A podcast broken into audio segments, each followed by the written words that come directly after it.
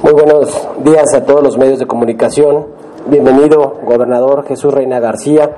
Y solamente para no repetir, felicitarlo por estos encuentros que tuvo bien desde Morelia, gobernador, de sentarnos a todos los partidos que estamos representados en esta Cámara, que sepa que vamos a trabajar muy fuerte por conseguir ese presupuesto histórico para Michoacán, eh, incluso en conjunto con el diputado Silvano Aureoles, en la permanente nosotros veníamos exhortando a que Michoacán hoy es un estado con muchas eh, pues, características muy especiales. Por eso nos requiere unidos, nos requiere sin tintes partidistas y que sepa que lo vamos a estar acompañando hombro con hombro en esta gestión. Bienvenido y muchas felicidades por este encuentro. Muchas gracias.